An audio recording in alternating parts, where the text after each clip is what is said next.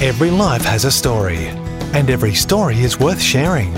Your story, my story, and our story speak of victory and defeat, joy and sorrow, resilience and vulnerability. They are not just our story, they are Christ's story in us.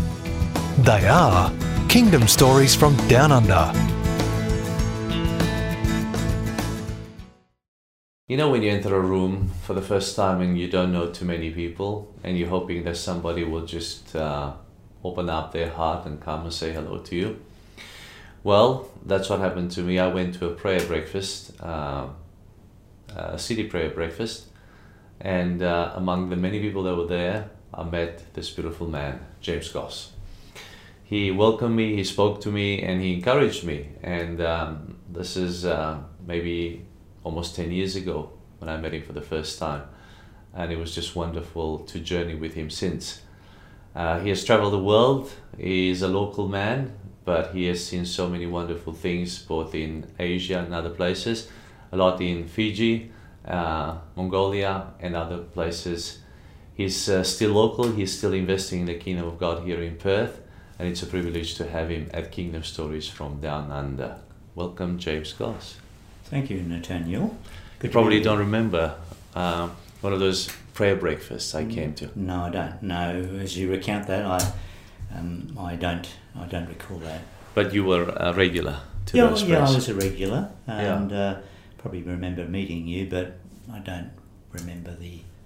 Yes, I came. Um, somebody invited me Mm. uh, to this prayer breakfast, and you know, the first time you go to a place, it's it's a bit unnatural. You know, you don't know what happens. Do you know anybody? Who will you talk to? What's the schedule? How things are going to unfold? Hmm. And uh, it's just, I think when when you realize that everybody there welcomes you, Hmm. but only a few of them actually step out to do it, uh, you're very grateful for those people Hmm. That Mm. make uh, just the entrance into that room, into that network, into that environment a lot better. That's good. I'll take notes of that and remind myself in the future. So you've come a long way uh, before that prayer meeting, obviously, to Yeah. pray a lot. Uh, what's your prayer like? Like life, like I uh, I like praying. I think of all the things I do, get joining with others and praying has to be the highlight of my week. yeah, and I, I schedule it a number of things which I, as much as I can, lock that in so other things fit around it because I, I think communing with God. I mean, prayer is such a huge thing, isn't it? But Sure. we're just talking about communing with God, worshiping God, mm. being together, hearing the voice of the Father. Mm. Uh, that's thrilling because I, I guess over the years my gui- my life's been guided by that, and moments you do hear from God. sure. Yep. So that's prayer. It's interesting, you know, with prayer. Uh, we had a discussion recently with some of our friends about prayer and the devotional that they have every morning, and how easily that can become a ritual Mm. and not, you know. And they asked me, well, what would you call that, you know? And I said, I think the best way to define that is intimacy with God. Mm. You have to get to that intimate level, otherwise, it's just a routine. It's something that a lot of religions do, both Christians and other other religions. Yeah. But it's the intimacy, it's the close connection that you have with God, which makes the whole difference. Yeah, yeah. And that can take different shapes and forms. I mean, I, I think the other side of things where you do see people becoming religious about it Yeah, and religious, um, you know, that, you know, I, I think that becomes dry and dead. Religion is dry and dead. Jesus was never into religion, but intimacy and, you know, whatever we're doing. I mean, Yeah. I, I guess prayer, we want to make times, but, you know, prayer is talking, pray without ceasing. yeah. So it is a possibility. Yes, it is. It's interesting. Um, yesterday, actually, a one of my clients in coaching got baptized, and I've been coaching this gentleman for one and a half years as a businessman, and inevitably, it you know we started speaking about spirituality, and in the last few months, it was spiritual coaching. It wasn't emotional intelligence coaching Mm. anymore Mm. it was spiritual intelligence coaching, if you want to put it that way, Mm. define it. And uh, when he testified before he got baptized yesterday, he said, I had so many challenges in the last couple of weeks and so many um, obstacles to try and stop me from getting baptized. And he said one day it was so difficult that I didn't know what to do. So he said, I got in my car and I just prayed for five hours. Yeah. So I thought, how wonderful this is. I mean, this man is just, you know, just beginning his journey with the Lord. He is just getting baptized, uh, and he's already done a five hour stint with God hmm. in prayer. Whereas, you know, most of the Christians that I know have never done a one hour full stint with God, hmm. let alone five hours, hmm. you know. So prayer is something that, uh, unless it's a priority, unless it's something big in your life, it won't happen. Yeah, indeed. I think we have to do that, but that's the starting point. I think as we begin and and our life becomes a communion with God, then we give God space to speak to us when we're not expecting us. I, I mm. think for me, You're awake. Wait, Vigilant. Awake. Yeah, I mean, you know, if we're communing with God, if our whole life is there, then we shouldn't be surprised that He wants to speak to us when we're not expecting it. I mean, I've heard from God more clearly when I've been mowing the lawn or having a shave than I have when I've been, you know, hours and hours of prayer and fasting That's right. or playing a game of tennis. I remember playing a game of tennis once, and the Lord spoke to me clearly about a change in direction. Hmm. Now, so that's that's prayer. Whole life ought to be, but you know, there's life. we've got to get on. There's kids. There's families. There's work. That's right. Hmm. So where where did it all start for you? You grew up in Perth, Hmm. born in Perth. Born in Perth. Yep. You know, not many people that I interview are born in Perth. No. no, no. One of uh, one of eight, the second of eight children. Wow. Hmm. So good Catholic family. So we were raised, and uh, I guess instructed that God was real. Um, And a twin. And a twin, yep. Yeah, I have a younger sister, um, or two younger sisters. One is just 20 minutes younger, which I remind her about. Yes. Yeah, so we're very close. Um, yeah, so growing up in a family, um, going to church, Mass was a very much part. And in fact, I was a, an altar boy. Some people you might know that. And so back then, the last the, the whole of the Mass was done in Latin, and I could recite the whole of the Mass without looking at the uh, the book. Uh, it was just I just verbatim. As a as a older boy, did you have to recite it, or you only heard it? Uh, we had to recite it because it was, I guess, the altar boys responded to the priest as Okay. the whole of the mass was done in Latin. So I did that well, and I, I grew close to the Lord. Although there were moments I got caught one time just tasting the altar wine before the priest uh, came out. So I, I, you know, I, I was mischievous like that, but I had a love for God. And I remember one time very clear, about 11 years of age, I put my hand up for uh, vocations. I wanted to be a priest Okay. and they took me aside in a room and said, "Look, we've uh, we're really excited that you want to be a priest, but we've got some terrible news for you. We've looked at your Latin results. You've best you've done in Latin is twenty eight. You'll never make a priest." and it was just like it was devastating. I, I was so sold out. I, I How old were you? Twelve. About, about 11, 12 years of age. Yeah. Whoa. Hmm. So no, they said, "I'm sorry, you won't, you won't make it," and it burst my balloon. And I, you know, it was so uh, profound the impact. I still remember it where I was when they told me. Yeah. Um, but you know, God has ways. So I picked myself up and went on, and I guess maybe figure that's really as best you can as 11, 12 year old boy. That there were other things I had to do. So I, I, I guess I, to be honest, I grew a little bit colder with God. I thought, well, I wasn't going to be a priest. I can, well, I suppose like a lot of Catholics, Yeah. a lot of Christians, you know, you have God on your your terms. Sure. You know, when you want to get up to mischief, you want God a long way away Mm. when you want God, you want Him close. You know, sort of uh, God on, on my terms, God. Yeah. Mm. Doesn't always work like that, but that's what I sort of ordered. So you grew up in Scarborough, North Beach. North Beach, Yeah, on James Street, being, and your name is James. Uh, no, no, no, no. That was uh, James Street. We used to go there on holidays. Okay. Um, yeah, so that was nice. Uh, no, Kitchener Street. Our folks bought the old convent in Kitchener Street, Okay. and uh, myself and uh, well, seven siblings um, had our own little dormitory. Nice. So that was nice. Uh, the former convent. Yeah, Oh, so we were we were close to God, but the family was dysfunctional. I felt uh, my dad was unwell. Um, he had some illness. He was a brilliant man, science teacher, and but uh, kids took advantage of him and played on his weaknesses. yeah. So, Dad, I guess what do you do? You come home and you take it out on the kids, don't you? Your own family. And so he was quite cruel. Mm. Um, and I grew up hating my dad. Mm.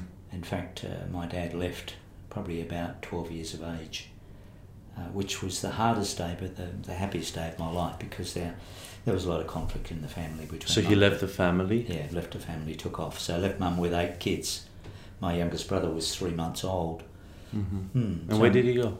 Went to Sydney, um, worked across there. I think he was in a, a mental hospital for a while, recovering, and then eventually moved himself from classroom, did an online uh, training. But um, yeah, I lost contact. In fact, he used to remember my birthdays Yeah. because I knew he'd send a birthday card because I knew he'd never put any money in it. I'd rip them up because I pretended he was dead. That was how I cope with it. Yeah. So yeah. So was it a mental illness that took him away? Yeah, yeah, depression and bipolar. I guess they didn't know it particularly back then, but yeah, schizophrenia. Yeah. Yeah, so different sides of him. He can be very nice, but Yeah. then switch and very physically abusive. And your mum must have been very strong. She had to be. She had to be. Yeah, no, she was. Uh, she's my hero. Yeah. she's with the Lord now, but yeah, lovely lady. Yeah. And your family's pretty close. Your brothers, sisters. Yeah, we are. We are. We, you know, we don't catch up. They're all in Perth. We don't see each other often, but when we do catch up, I mean, always at Christmas we'll catch up. I mean, with kids and grandkids, it just becomes bigger than Ben Hur. But Yeah. um, when we do catch up, it's always nice. And occasionally I'll keep in touch with some of my brothers. They're Christians, so we'll have a coffee together. But we certainly don't live, you know, with each other. So two big blows when you were a twelve-year-old. One was the Catholic priest Mm. telling you that you can't become Mm. what you wanted, and also your dad leaving. Hmm. Pivotal period for a young man. Yep. Yep. What what followed? Uh, let's say twelve to sixteen to eighteen. That period of life. Um, I, well, went into work. I got a job with the PMG back then, um, so as a technician and working for a while. Mum, obviously. Computer technician or Uh, well, I guess we are telephone technicians, so that's Okay. what it was. Computers weren't around back then. no? No one knew what a computer was. This is early seventies. That's right. Yes. Okay. Yep. Yep. So late sixties, early seventies. Yeah. So telephone exchange, and then there was I had various roles installing telephones, blah blah blah. Um, yeah, but because of the situ- family I and, and mum, I I felt to support her, so I used to bring some income in and help her. It was a struggle, and and you know that was that was that was good. I drifted away. Well, I moved away to the country, worked down at Bunbury for a while, but used to come home every other weekend and be with mum. So that forged a, a closeness that wouldn't happen in a normal family. Just Yeah. just to support her families pull together in times of difficulty. Mm. Booze, cars, girls, marijuana. Uh, yeah, I mean that was part of it. Drugs Surfing? really wasn't. Well, yeah, surfing was a big part of my life. So, yeah, um, yeah, alcohol. I guess as kids growing up, cigarettes, all the sort of stuff.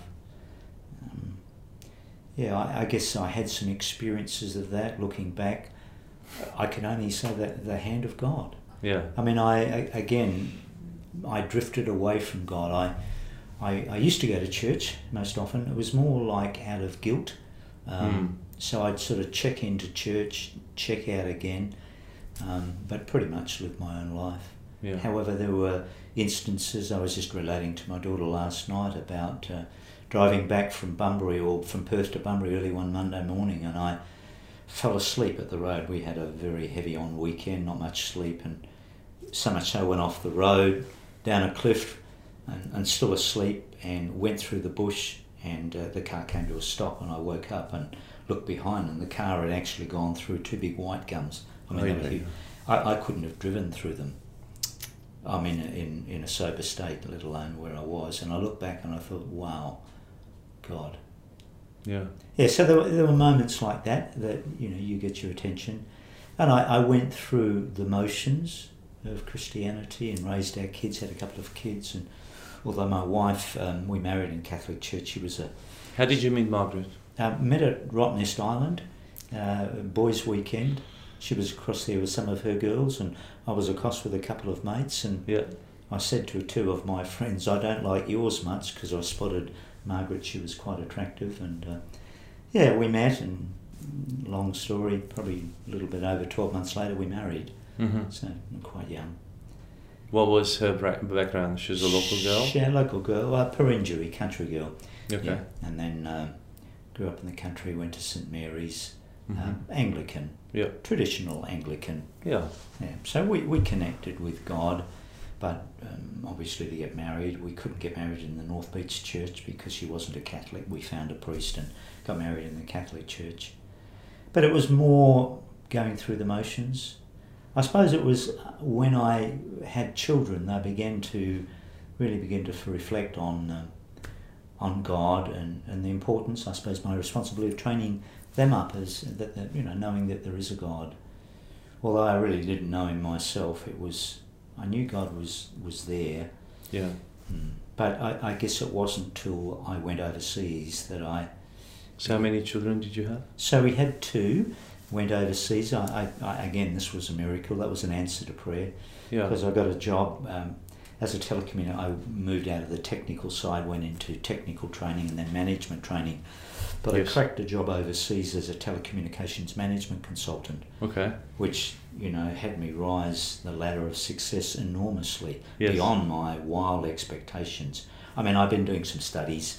And, uh, but I hadn't even finished my first degree, and they, the Australian High Commission actually challenged it. They said, "No, this guy isn't hasn't an undergraduate degree, let alone a postgraduate." Yeah. And they said, look, we've, we've advertised all over Australia, he's the best candidate. You can make up your own mind. So I, I was most surprised. Travelling business class and, you know, Living the life. living the life and all of this, and it was like God. So you moved to Sydney or where? Uh, moved, moved to Fiji. No, moved Oh, Fiji. Fiji. So Yeah. I was based in Suva. And after the first With the months- family? fam- Everybody So the whole family went, Yeah. yeah. And we had a very luxurious three-story home overlooking Suva Harbour. We had servants. We it was almost like I, I had to pinch myself. Did this really happen? Surreal. But I prayed this little prayer in a Catholic church. I remember I said, God, if you get me this job, I'll uh, I'll help you out. yeah, I mean, very dangerous prayer. And I, I had in my mind, I'll help. I'll go to church and maybe help to take up the offering or uh, or hand out the, the brochures, the bulletins. Yes. You know, God's going, oh, oh, if only you knew, Sonny. So the first 12 months we, we had a life of Riley. You know, it was rucksack club down the resorts, weekends. We I was part of an adventure club, so I used to organise a lot of, you know, running, you, you name it. It was Yes. all of that. But in the midst of that, and these cocktail parties at the Australian High Commission there, a- and I remember thinking about all of this, and God was obviously working in my life, of just the, the, the fickleness. And, you know, there was all of this, and she was jumping into bed with this one's husband, and, you know, all of that nonsense and all of the life that goes with that. And I thought, Yes. I don't want this. You know, I, you know, this life, I've, I've really achieved everything I wanted to.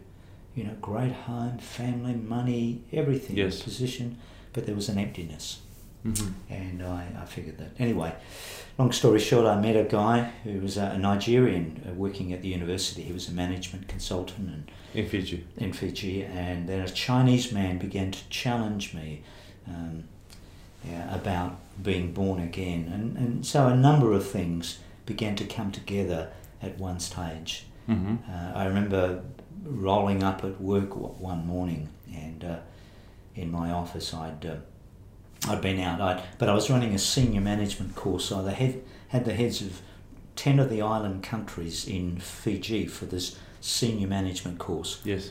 and I uh, I rolled up in the morning, stone drunk, absolutely drunk, and uh, I mean it was totally unlike me, and I had to run the course.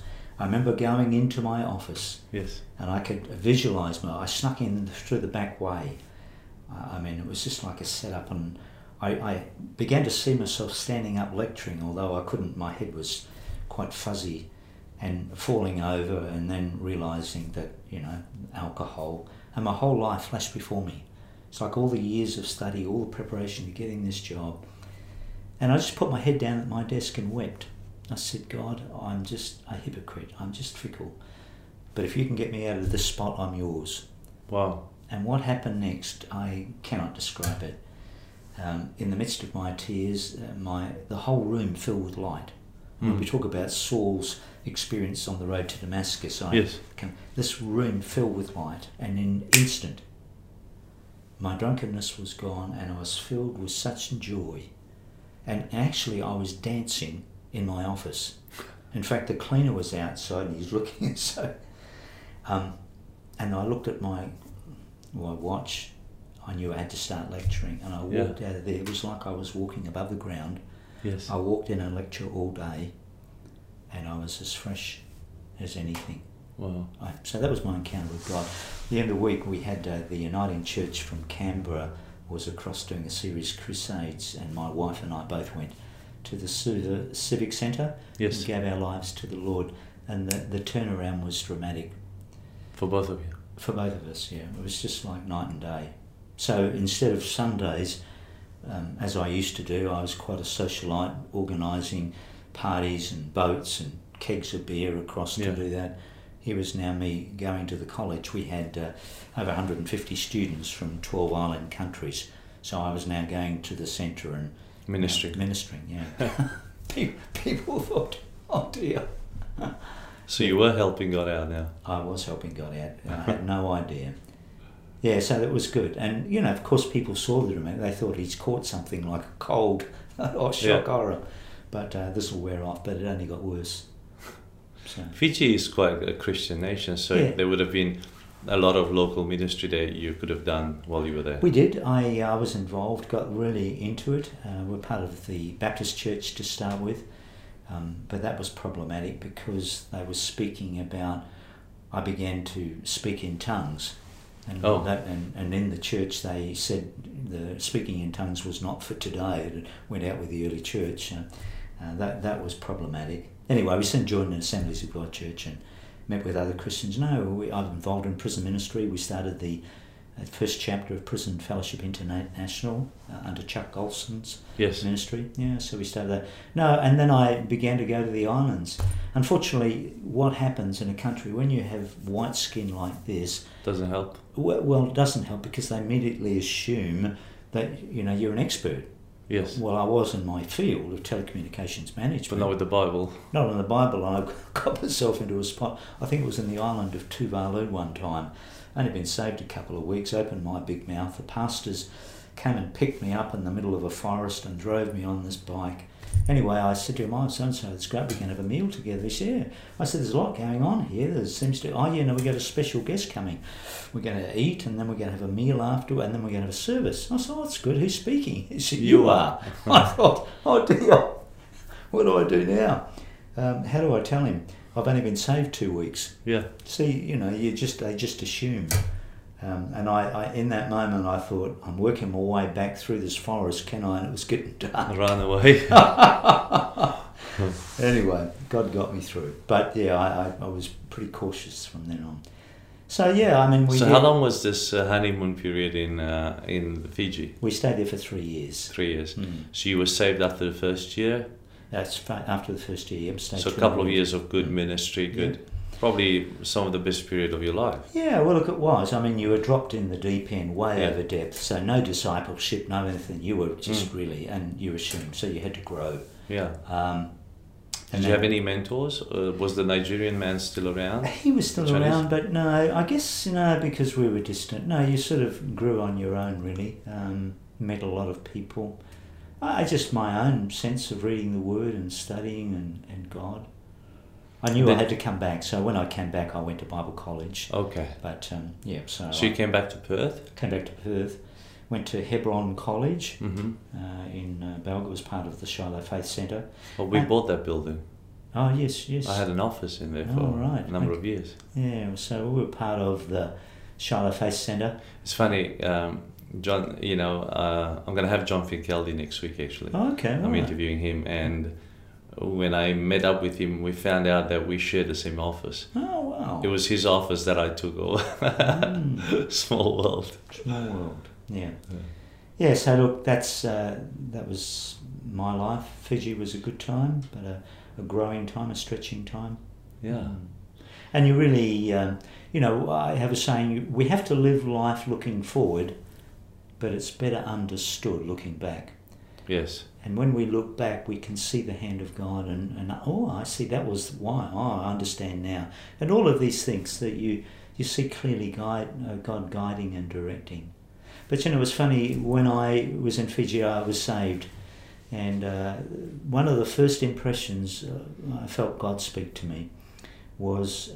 Um, take me back to that moment when I was rejected by the Catholic Church Yes. and that pain in my heart. And he said, I saw that hand Mm. and I knew your call, but it just was not the right time. Now it was. So it was like God brought a healing into my heart. Sure. He said, Now I've called you to be a minister.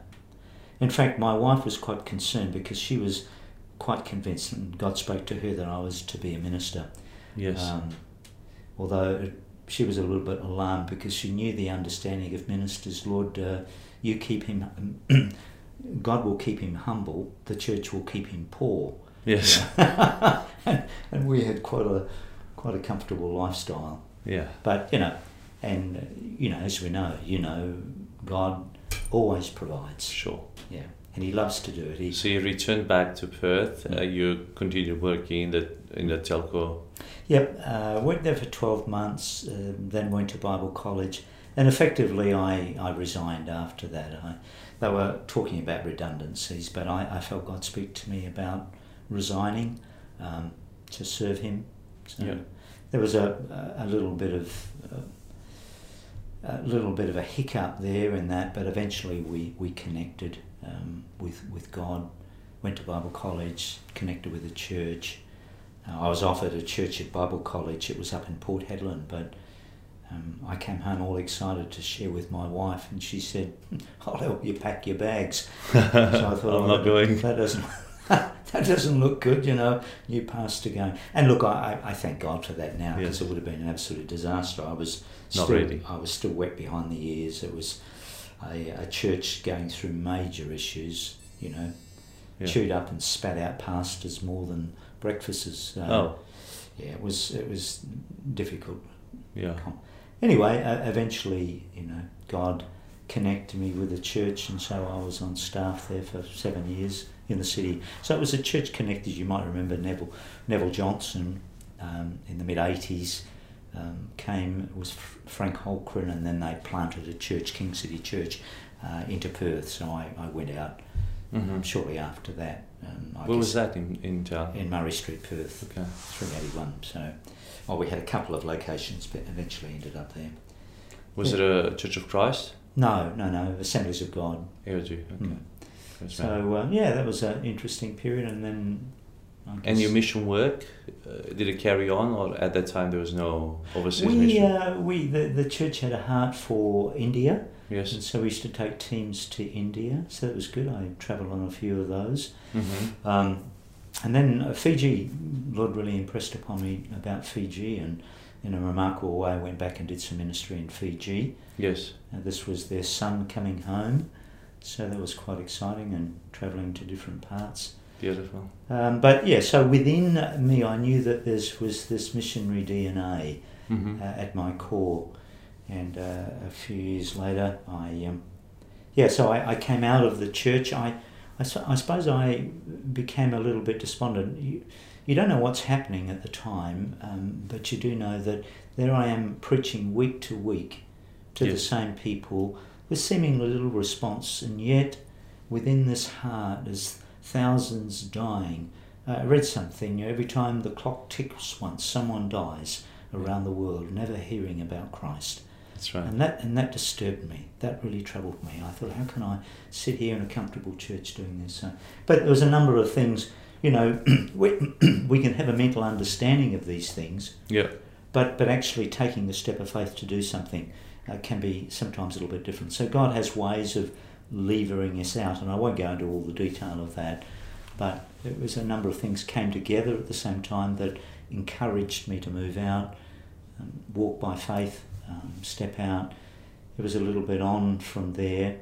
Uh, So I had nothing. I, I, I basically came out and um, I thought, God, where are you? And I thought she told me. And then a door opened. Um, because I was travelling, uh, I knew many ministers across the city. Someone contacted me and Yes. said, "Look, someone's coming in China ministry. Would you, uh, would you organise some meetings?" I said, "Yeah, I'd love to. Uh, missions is in my heart. Uh, Yeah. China's never really been, but I'd love to." So I connected some ministries, and I heard him speak. This is Ross Patterson, and heard him speak a few times over the week.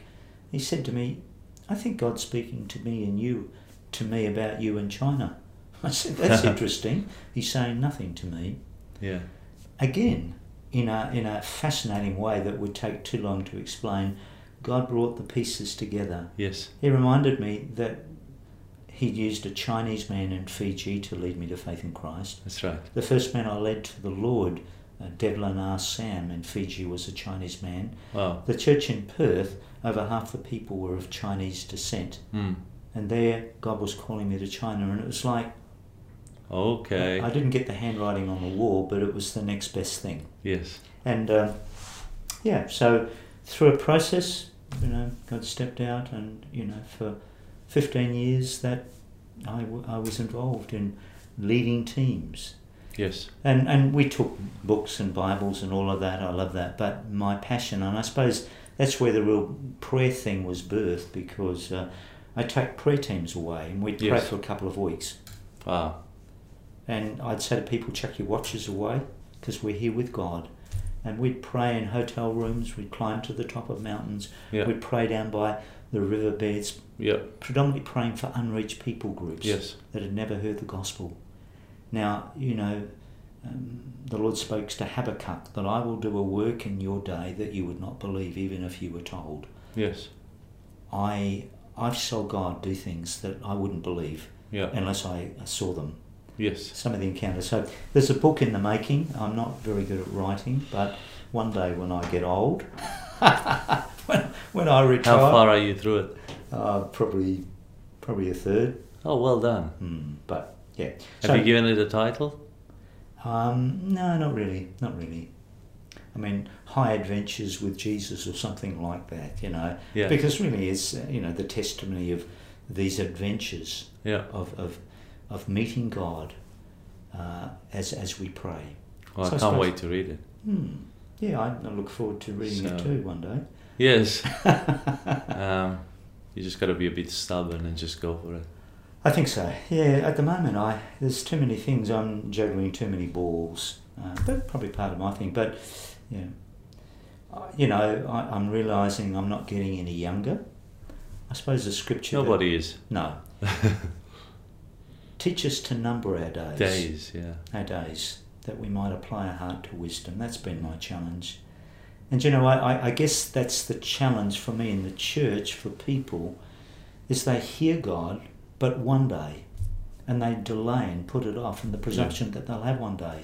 Yeah. And, and actually, the enemy actually gives them a sense of comfortableness. Yes, okay, that's fine. I'll let them sit with that. They'll do great things for God. Yes. But actually, never actually do. But today, you hear his voice. Yes. Today. Today's the day. Yeah. And so, this putting off, delaying these things, I, I, I think part of the reason why the church is in the state it is, because we've sat back on our ears and one day I'll get, one day I'll get Yeah. to this. Procrastinate. Procrastinate. Just let it go. Yep.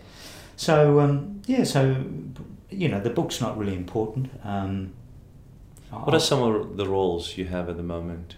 roles? You said you were juggling many balls. What, are you, some of the Well, things I, that I you're guess I work my tent making ministry. I work as a chaplain. Okay. Was a hospital chaplain at Royal Perth and Bethesda Hospital, but I Yes. dropped those off. I'm simply working in aged care now. Yes. I shouldn't say simply. It's a real honour and privilege because I get to sit with people at the end of their life. Hmm. meet their families, wisdom. and uh, yeah, and just be into, and of course, uh, inevitably, um, ask me to do funerals. Then I have a chance to share many cases Minister. of the hope that they have. So I get to share the hope that this person had with all of their families. Beautiful. Oh, it's just. I, How many days a week is that? Look, I, I do three days a week. Most weeks it ends up with four with call outs and funerals. Yeah. Um, so that's You're one- also part of Perth Prayer. Perth Prayer. Yeah, so I'm part of that and part of the leadership and try and get there two days a week if I can. Well, we had John Yates here as well. Oh, did you? Okay. Yeah, he was one of the first ones we've had at Kingdom Stories. Amazing testimony, beautiful life, yeah. and he's involved with Perth Prayer. Yeah, no, John is an outstanding man. I have highest regard for John, just as a man of prayer, but prophetic, prophetic Yeah. insight. Yeah, prophetic gift. He's a gift to the body of Christ. Tragically been misunderstood over the years, Yes, um, even by myself. But you know, um, I treat John as count John as a friend. yeah, same. Yeah, he's Mm. he's a great, great voice in my in my Mm. life Mm. as well. So I, I do that. I mean, Mongolia, of course, is the other thing that Yes. consumes a lot of my time. So in Mongolia, you support a number of uh, ministers and businessmen ministers, marketplace ministers. Look, we have three minist- uh, three centres we've operated in. We support the local church doing of it. Of course. So the ministry, uh, Mongolia Care or Mongol Halam, is actually run by locals. Yes. Um, and we established it. I, I first went there in 2000. We began to see something and began to making steps. 2005, we were registered. So probably over the last 15, 16 years, we've seen. In the last couple of years, COVID, of course, things have slowed down, but we've established three centres across Mongolia. One up near the Russian border, one down in the Gobi Desert, and one in the capital, um, where we help people that want to um, change their life, get serious about life. A lot of people went into prison. It surprised people when I share with them that Yes. a lot of the first generation of pastors in Mongolia, when Russia left in the early 90s, were actually criminals. They'd come to faith in Christ in, in prison, Yes. and God began to move in prisons. Yeah. Um, but you know, today, no social security across the nation. People come out unless there's any support of their family. Yes. They're back on the street committing violence and crime. I remind my kids if we'd been and born in Mongolia in the early 90s, we would have been, I'd be a criminal. Yeah. I'd do whatever it takes to feed my family. That's right. So, you know, we've seen God move, a lot of people come out, Christians, not all of them, um, that we can help, but those who are serious about getting their lives together, Yes. bring them in and and we see that we see that multiplying but also the poorer people within uh, some of the districts so we're doing a range of things we I guess spearheaded uh, domestic violence domestic violence was a huge problem so we began to address that with the government and Yes. now made that legislation so the ministry has really expanded way beyond what we had in mind but God always starts small doesn't he And it's uh, it runs by itself. yep yep no, Which, no. which is beautiful. I think to have that vision is very important. Yep. So And they don't if- yeah. depend uh, on your presence, on your handouts. And that's probably part of the good things. Part of this COVID has been there. They've had to make. They used to hold off making because I would travel at least a couple of times a year. Yes. Now they can't. Now we can have Zoom calls and we can do that. They're making all the decisions. So, look, if the Lord take, took me home tomorrow, I know that it would continue to run. yeah, you started something that is put into motion. Hmm. So Uh, it's Talking about that, what's the legacy you'd like to leave behind? What's a, what's what's some of the things you'd like to be known by for the generations that follow? Well, I, I was someone who, who was in love with the Lord. I, I want to finish the race running. I, Yeah. I don't want to just fall over the line. Yes. So I, I, I suppose I want to be passionate and more in love with Jesus at the end than I was at the start. Yeah. Um, now I know it's not possible. We all get older and Yes. don't have the same energy levels, but yeah, I want that fire in my belly. I've met a few older people with that Yes. yeah, and uh, you know, there's a there's a fire that burns and, and a love and a passion. So for me, that's that's it. Yeah. Uh, wisdom. Yes. I mean, you look at your early years and you think, oh dear, that was, you know, there wasn't a lot of wisdom. There was a lot of zeal, but you know, not not wisdom. Um, Yes. So I want to try and balance the two. Yes. Um, you know, for my kids and grandkids, uh, they would be inspired to follow. Wonderful. Are they um, local? Are they here in Yeah, Perth? yeah. All the kids are local here in Perth, and Where do you fellowship at the moment? I'm part of the Warwick Church of Christ. Okay. Yep. So. And you've spoken in our church and uh, hmm a few times in other churches. Yep. You get invited across the city. Yep. No, I still do a bit of uh, itinerant ministry in that way, and churches particularly that support Mongolia. Yes. I, I travel back there, you know, periodically Yeah, just to share them updates Yeah, and of course. let them know what's happening. Um, but Yeah, and of course, as my role as a chaplain, there you're always preparing Sure. not so much a you know a full half hour message, but you're preparing devotional. Yes. And I, you know, God challenged me: don't give them just scraps. Yes. Give You them make the sure very best. Some of these people, some of these people have followed me all of their life. Yes. They've served me in children's ministry. Some of them have worked overseas. Don't you give them just leftovers. Yes. Oh, no, okay, Lord, sorry. So God's What a lesson. God's jealous for his his people. Yeah. Yeah, don't you know? You know, we think about the Joshua generation. I believe that you know we need to look after, but but but you respect and honour the older people. Yes. Because when you don't, you, you're touching me. Yeah. I love them. Wow. And and yet, unfortunately, there can be a mentality in the church. They pass their use by date. Mm. Or maybe in some sense, in terms of productivity, if we're looking at them as an asset of worth, maybe. Yes. But some of these people, when they pray, man, they touch God. Yeah. You know, um, I remember one lady there, and she didn't have to pray much. She didn't much energy, but when she prayed, it was just like, man, she had a hotline to heaven. From the word God. so I'd go in there and to minister to her, and she said, "Do you know, James? I think I should pray for you." I said, "Go for it." And uh, yeah, so yeah, we, the the church needs to make sure we respect. Other cultures do. Aussies don't do that well. Yes. Wow.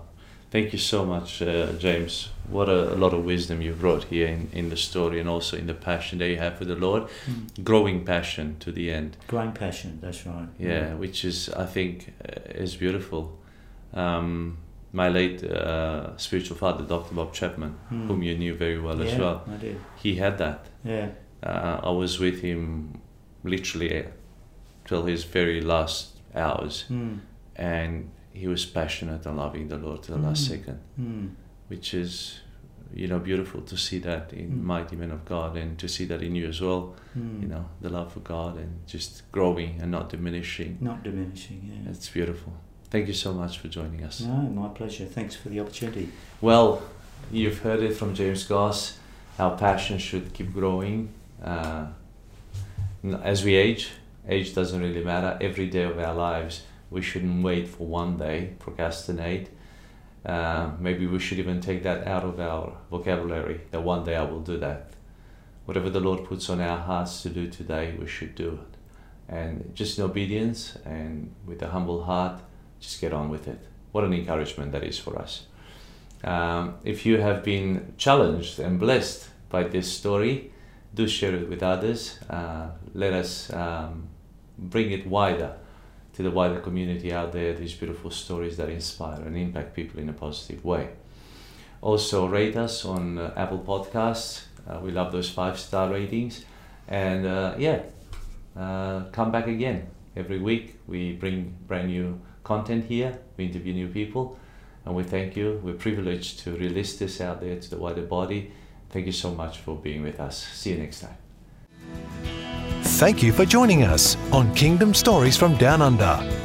We'd love it if you would subscribe, rate, and share these stories with your wider community. And remember, every story is worth sharing, including yours.